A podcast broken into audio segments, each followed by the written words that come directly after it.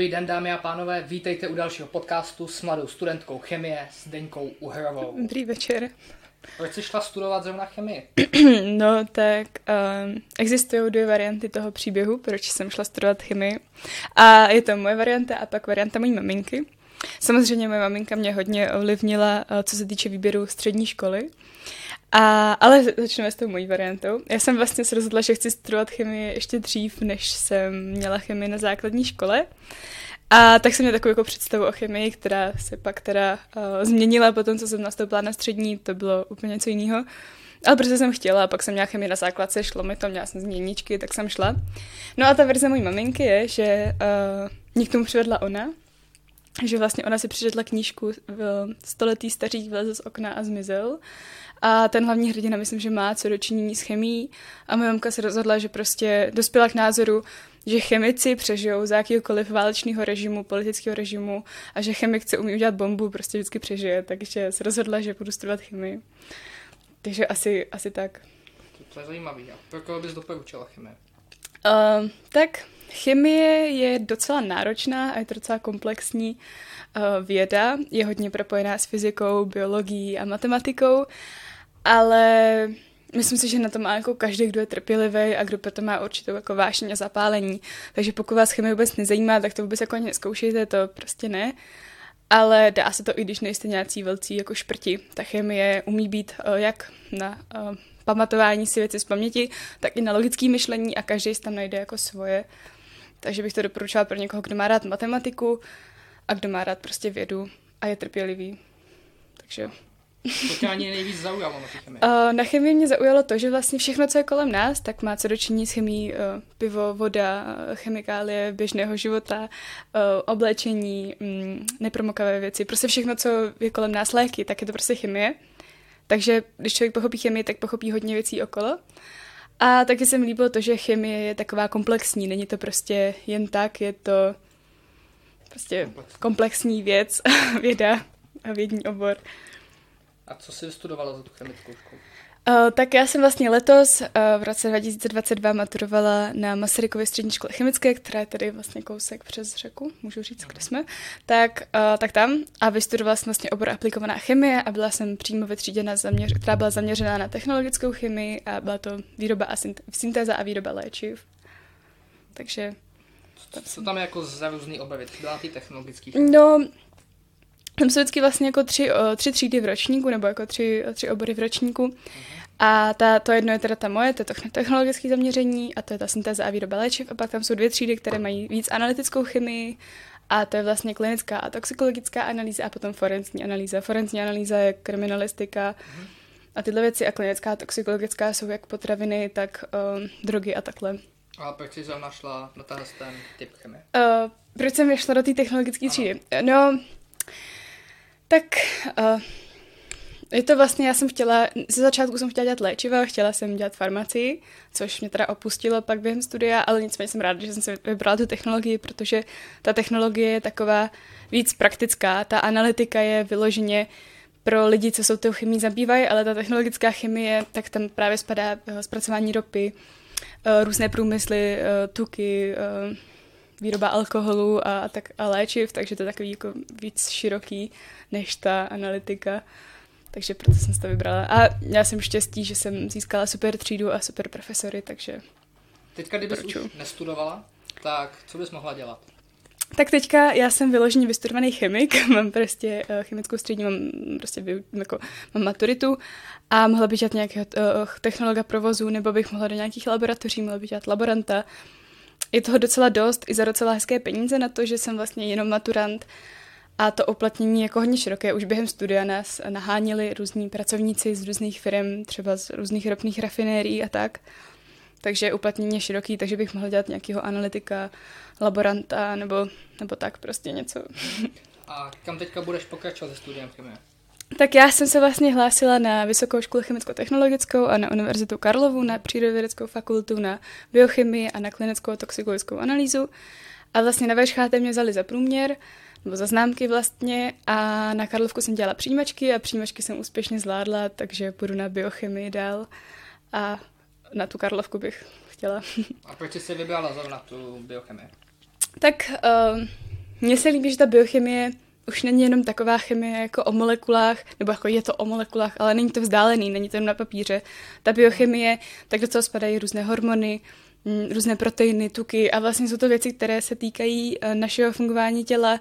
Je to vlastně, je tam trochu biologie, trochu organiky a je to takový, je to takový víc, uh, víc praktický pro mě, nebo prostě mě to víc jako zajímá, než, uh, než kdybych šla třeba studovat plasty nebo výrobu léčiv. A proč jdeš zrovna na Karlovu univerzitu? Nelakla tě třeba vysoká, vysoká škola chemicko-technologická nebo fakulta chemická VUT v Brně? Uh, tak ta vysoká škola chemicko-technologická, tak tam jsem přihlášku teda měla, ale já jsem chtěla primárně na tu Karlovku a uh, já jsem ani nepřemýšlela o tom, že bych šla studovat mimo Prahu, mm-hmm. protože uh, v Praze se mi líbí a uh, třeba do Brna je to daleko, takže mm. jsem o tom ani nepřemýšlela. Co můžeš dělat potom z toho oboru biochemie? Uh, tak uh, nejdřív teda budu mít bakalářské studium a pak magisterské a právě budu moct do nějakých laboratoří nebo budu moct vlastně pokračovat na postdoktorantské studium a nebo případně třeba i vyučovat tu chemii a, a tak. Je, toho, je to široké, jako široké uplatnění, že jo. Kdo ví, jestli mi to za těch pět let bude jako znova bavit, ale ráda si to vystuduju. A jaký je tvůj nejoblíbenější prvek? Můj nejoblíbenější prvek. Já jsem uh, tuhle otázku se snažila připravit a napadla mě platina, protože uh, je to hodně často používaný katalyzátor, je to hodně drahý kov, je zároveň i hezký a je takový jako hodně užitečný. Ale i zinek je můj oblíbený, protože zinek uh, je docela reaktivní a je docela důležitý pro, pro lidské tělo, pro výživu vlasů a nechtů. A zároveň uh, zinek stahuje pory, takže se používá i v kosmetice. Taková jako zajímavost, ale asi ta platina, no. A ty pracuješ v UOHB? Uh, tak já tam jako vyloženě nepracuju jako zaměstnanec, nebo mám, mám jako smlouvu, ale já jsem vlastně uh, v září nastoupila, abych si tam dělala středoškolskou odbornou činnost. Dostala jsem se do uh, vědeckého týmu pod vedením uh, paní Pichové a Vlastně mě primárně vedl uh, pan Dostál a dělala jsem tam vlastně maturitní práci celý rok. Jsem měřila různé výsledky, dělala jsem různé pokusy, izolovala jsem proteiny a pak jsem sepsala práci, kterou jsem opájela u maturity a bylo mi odpuštěno od praktické zkoušky díky té maturitní práci. Takže... A co, co to je za uh, ústav? Co to je za ústav? Tak UOHB je zkrátka pro Ústav organické chemie a biochemie uh, Akademie věd České republiky. A Jestli vám říká něco jméno Antonín Holý, tak je to úzce zpěto eh, s UOHB. Uh, UOHB um, uh, vlastně vzniklo někdy po první, druhé světové válce, myslím, skupinou nadšenců, uh, myslím, že z ČVUT, prostě skupina jako chemiků, nejdřív to teda byl ústav firm organické chemie, pak to byla i biochemie, to všechno jsem, že ten, když se dáte do vyhledávače UOHB, jak tam vyjede. Ale to vlastně ústav, kde zároveň uh, se vlastně lidi zabývají biochemí a zároveň organickou chemii, takže tam jsou ty laboratoře, ve kterých jsem byla já a zároveň jsou tam laboratoře třeba na um, výzkum žloutenky, hepatitidy, Potom jsou tam různé organické laboratoře, kde se syntetizují různé sloučeniny a tak. Prostě je to veřejná uh, instituce pro, pro vědu a výzkum. A ty jsi tam dělala teďka tu maturitní práci a budeš tam ještě něco dělat? Uh, tak uh, zvažuje se uh, o tom, že bych tam právě zůstala během i vysoké školy, protože já samozřejmě budu muset začít zase s bakalářskou prací, uh-huh. což ne teda hned, ale až ve tom, v tom třetím ročníku. Tak přemýšlí, tak jako se jedná o tom, co tam teda se mnou bude, ale myslím si, že by se mě tam rádi nechali, já bych tam rozhodně ráda zůstala. Takže a dokázala bych třeba popsat nějaký to pracovní prostředí? Uh, tak, tak rozhodně můžu. Já teda jsem pohybu v biochemické sekci a co to vlastně... Vypadá to jako v podstatě normální laboratoř, akorát uh, je to teda obohaceno o přístroje, které se v běžných laboratořích nevyskytují, protože to je právě uh, biochemická laboratoř. Mm. Mm, ale jsou tam, je tam výlevka, je tam, je tam plyn, je tam digestor, je tam pracovní stoly. Pracovní stoly jsou hodně, hodně plné věcí. Je zajímavý, že každý ten vědec si ty věci organizuje úplně jinak. Někdo to má podle barev a někdo to má totální chaos, ale stejně se v tom vyzná. A je to v podstatě jako běžná laboratoř, no, akorát je vybavená hodně drahými věcmi. A tak. Jaký tam jsou tvé hygienické podmínky pro práci? Tak obecně v laboratoři uh, se musí vlastně dodržovat spoustu pravidel, ale když já jsem nastoupila, tak jsem byla vybavena vlastně ochrannými brýlemi, což v té biochemii to není uh, takové riziko, když je člověk nemá. Samozřejmě, když je má, tak je to jedině dobře, ale třeba v organice, kdy se věci vaří, kdy tam věci bouchají, tak je to hodně důležité ty oči si ochránit. Ale dostala jsem vlastně k dispozici ochranné brýle. Dostala jsem zároveň laboratorní oblečení, uh, které vypadá jako trošku jako chirurgické oblečení, prostě bílá košile, bílá kalhoty, ale já jsem zvyklá nosit ze školy laboratorní plášť, takže si ráda nosím laboratorní plášť, který má takhle tady logo u OCHB, tak ten, ten ráda nosím. A zároveň musíme mít speciální obuv a vlastně do laboratoře, aby s uzavřenou špičkou a, a tak. A to je vlastně jenom jako ta osobní ochrana. Potom uh, máme k dispozici rukavice, uh, jak nitrilové, tak i latexové. Já mám třeba na latex alergii a a tak, takže se prostě dodržují všechny možné. Jaký je v nich rozdíl? Se používá každý při něčem Tak latex a nitril jsou jiný, jiný, jiný materiál a ty nitrilové rukavice jsou o něco odolnější a pevnější, takže jsou praktičtější. A, ale ty latexové většinou postačí, ale já mám právě z latexu exém, takže používám, používám nitrilové. Co člověk potřebuje, aby se do toho, z toho ústavu dostal? Uh, tak oni u OCHB hodně otevřené pro studenty. Uh, právě hodně pro studenty, co právě by chtěli dělat doktorát a to postgraduální studium, tak proto jsou hodně otevřené. Uh, nebo se tam člověk může dostat už ze střední školy, jako já, buď právě přes někoho, že se vás někdo vyloženě jako vezme k sobě, nebo přes takový web uh, www.otevřenávěda.cz, kde se vlastně člověk může zapsat na nějakou tu vlastně stáž, na tu středoškolskou odbornou činnost a pak se dělají i soutěže z těch prací a tak, takže jako je hodně cest a oni jsou i hodně otevření tomu, když se člověk jako ozve sám od sebe, že jako vás jako vyslyší nebo, nebo jak to říct, takže... Někde jsem našel, že tam taky dělají genový inženýrství. Uh, Co by to mohlo být? Ano, genové inženýrství, tak to bylo i součástí vlastně mojí práce, nebo jak to říct. Uh, ty se teda ptáš, co to je jako genový inženýrství, nebo... Ano. Je to v podstatě to, co jak to zní, prostě člověk je inženýr akorát z geny, takže uh, hodně jednoduše řečeno máte sekvenci aminokyselin a vy si můžete poupravit.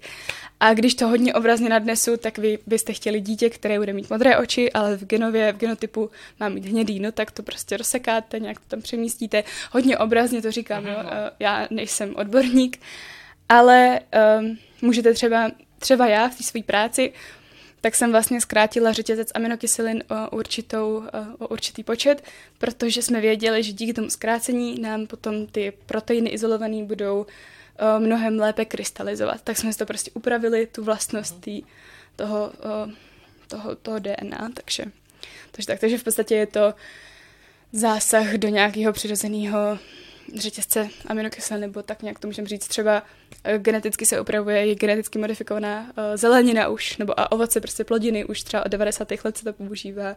A třeba inzulín, tak se nezískává právě, uh, nezískává se živočišnou cestou, ale právě syntézou toho genového inženýrství.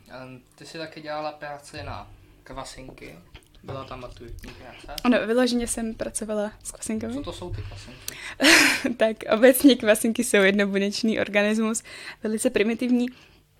Dělí se právě pučením a uh, jsou vlastně všude se vyskytují a jsou hodně jako staré, nebo jak to říct, prostě jsou, je to primitivní organismus. A nějaký příklad toho, kde by se mohly vyskytovat? Uh, tak kvasinky se vlastně běžně vyskytují uh, u nás v těle, na sliznicích, na kůži, v orgánech, je to úplně běžná součást mikroflory, ale právě když se přemnoží, tak to může vést k onemocněním, čemu se právě říká kvasinková infekce. A zároveň se kvasinky vyskytují i na ovoci a, a, eh, a tak. Prostě, prostě jsou všude v podstatě. Z kvasinek je taky způsobený mykotické onemocnění. Ano. A co, co to je za nemoce a jak, jak se to stane? Tak uh, mykotické onemocnění je onemocnění, které má původ co děje u těch kvasinek, uh-huh. uh, kvasinky uh, u těch patogenních kvasinek respektive.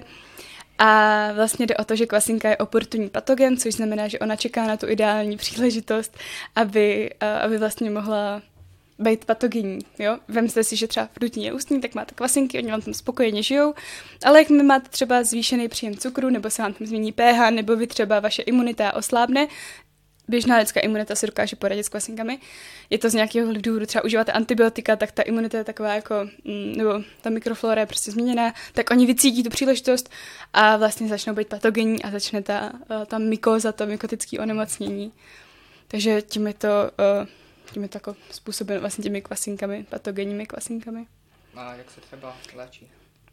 Tak uh, jak máme antibiotika, tak máme antimikotika. Ale je problém, že u těch antimikotik v poslední době uh, ono na trhu, na českém trhu není, není, není dostupné takové široké spektrum. Některé ty kvasinky patogenní už začínají být rezistentní. Uh-huh. Takže to může být právě k tomu, že vlastně to nelze vyléčit. Ale většinou jako se to daří, ale právě proto jsem pracovala já na té své práci, kde my jsme vlastně trošku, to souvisí s výrobou jako nových syntézů, nových antimikotik, ale léčiva jsou na to a jsou to ty antimikotika. A dá se takovýhlemu onemocnění nějak vyhnout? Uh, tak pokud člověk vlastně má tu lokální nebo uh, vlastně povrchovou infekci, tak samozřejmě, když uh, třeba jsou, že jo, kvasinkové infekce jsou že jo, povrchové, lokální a systematické. Ty lokální, tak jsou třeba v dutině ústní, nebo je to třeba vaginální mykoza, se kterou se setkává jako většina žen. A není to jenom na genitálích, je to vlastně skoro všude, tak třeba tomuhle se dá vyhnout, když člověk dodržuje zásady uh, správné hygieny a Potom obecně, když nejí moc cukru a vyhýbá se uh, hodně jako sacharidovým věcem, nebo jak to říct, že se tomu dá vyhnout i takhle preventivně. A uh, a dodržuje prostě správnou hygienu, to je asi jako nejdůležitější, nebo a užívá probiotika a tak, tak tomu se dá takhle vyhnout. Ale potom je ta systémová infekce, která uh, to způsobuje třeba candida parapsilosis, která se objevuje, když máte kanilu v ruce, tak se vám může objevit a vlastně žije na tom plastu nebo dostane se vám vlastně do systému. A to jsou pak uh, vlastně systémové infekce, které napadají játra, ledviny, různé orgány a 60% těch lidí umřou, což je hrozně jako mhm. obrovský číslo na to, že jsme v 21. století. Ale nebojte, systémová infekce nehrozí člověku, co je zdraví, je to většinou pro lidi po nějaké imunosupresivní léčbě nebo chemoterapii a ty jsou tím jako ohroženi vyloženě. Co jsi ještě všechno zkoumala na těch kvasinkách? Nebo ještě něco jiného kromě toho? Tak já jsem vlastně si z kvasinek otizolovala proteiny a s těma jsme pak pracovali, ale, ale jakoby, uh, jakoby tohle, no prostě. Třeba zajímavost je, že já jsem měla ty kvasinky, uh, které byly upravené tak, že, uh, nebo předtím vlastně bylo upravené tak, že tam byla rezistence na antibiotikum, na ampicilín, tak to je taková zajímavost, že my jsme vlastně stříkli to antibiotikum a přežili jenom ty rezistentní buňky, že ten zbytek vlastně umřel, tak to je taková zajímavost, že byly upravený, že to běžně kvasinky nejsou, nebo běžně ty buňky nejsou um, rezistentní na antibiotika. A co potřebuješ na výzkum něčeho takového? Tak rozhodně peníze. No, tak peníze a odborníky a správnou laboratoř a tenhle výzkum nemůže probíhat jenom o jednom člověku, je to o více lidech, je to o hodně spolupráci. Já sama jsem spolupracovala s několika lidmi a um, prostě hlavně vhodné vybavení a hlavně asi i znalosti a nějakou jako praxi to jako vyžaduje, takže, takže tak. Ale hlavně ty peníze, no. bez těch by to nešlo, bez těch by nebylo nic? A klasinky mají ještě nezastupitelný význam ve výrobě piva, vína, eh, lihu, drždí a všech těch věcí. A lišej se ty kvasinky, tyhle ty od těch, co způsobují ty onemocnění? Určitě liší. Uh, ty kvasinky, co právě způsobují alkoholové, mléčné a octové a propionové kvašení, tak tyhle kvasinky jsou využívané vlastně hojně v průmyslu, ale nejsou patogenní. Zatímco ty kvasinky, co způsobují to onemocnění, tak to je třeba právě ta candida parapsilosis nebo jiné různé rody, tak ty jsou patogenní a ty způsobují to onemocnění a vlastně nespůsobují to octové a mléčné kvašení nebo jiným způsobem, že vlastně ty kvasinky, se použije v technologii, tak vlastně tam vykvasí ten cukr a z toho vznikne ten etanol a oxid uhličitý. A je to prostě v podstatě je to stejná jako kvasinka, ale jakoby jiná. Chápeš? Prostě jo, jiný rod. Mhm. A je víc chemiků nebo chemiček v tebe ve škole?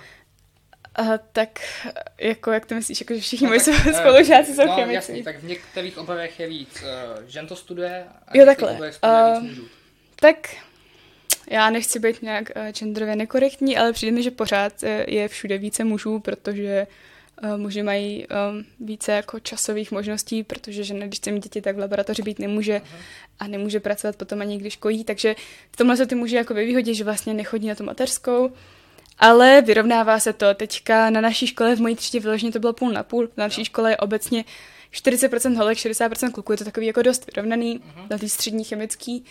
A na vysoký uvidím, jak to bude, ale přijde mi, že se to jako vyrovnává čím dál tím jako víc a že většinou ty ženy jsou jako ze začátku na, jako natěšený, jdou na to postgraduální studium, ale už se z nich nestávají vědci, protože právě jdou mít tu rodinu, s tím, co ty muži můžou mít rodinu a zároveň jsou vědci, takže to je jako asi jediný, ale přijde mi, že v té vědě to není zas tak kompetitivní jako třeba v medicíně a tak. Uh-huh. Máš něco, co bys chtěla zkázat ostatním? Tak uh, rozhodně běžte studovat chemii, čtěte si příbalový letáky u léku, ať uh, se nepředávkujete a uh, um, asi, asi děkuji za pozornost. tak děkuji, že jsi dovezla do podcastu a to je byl takový kratší letní díl. tak děkujem za doražení, měj se, ahoj.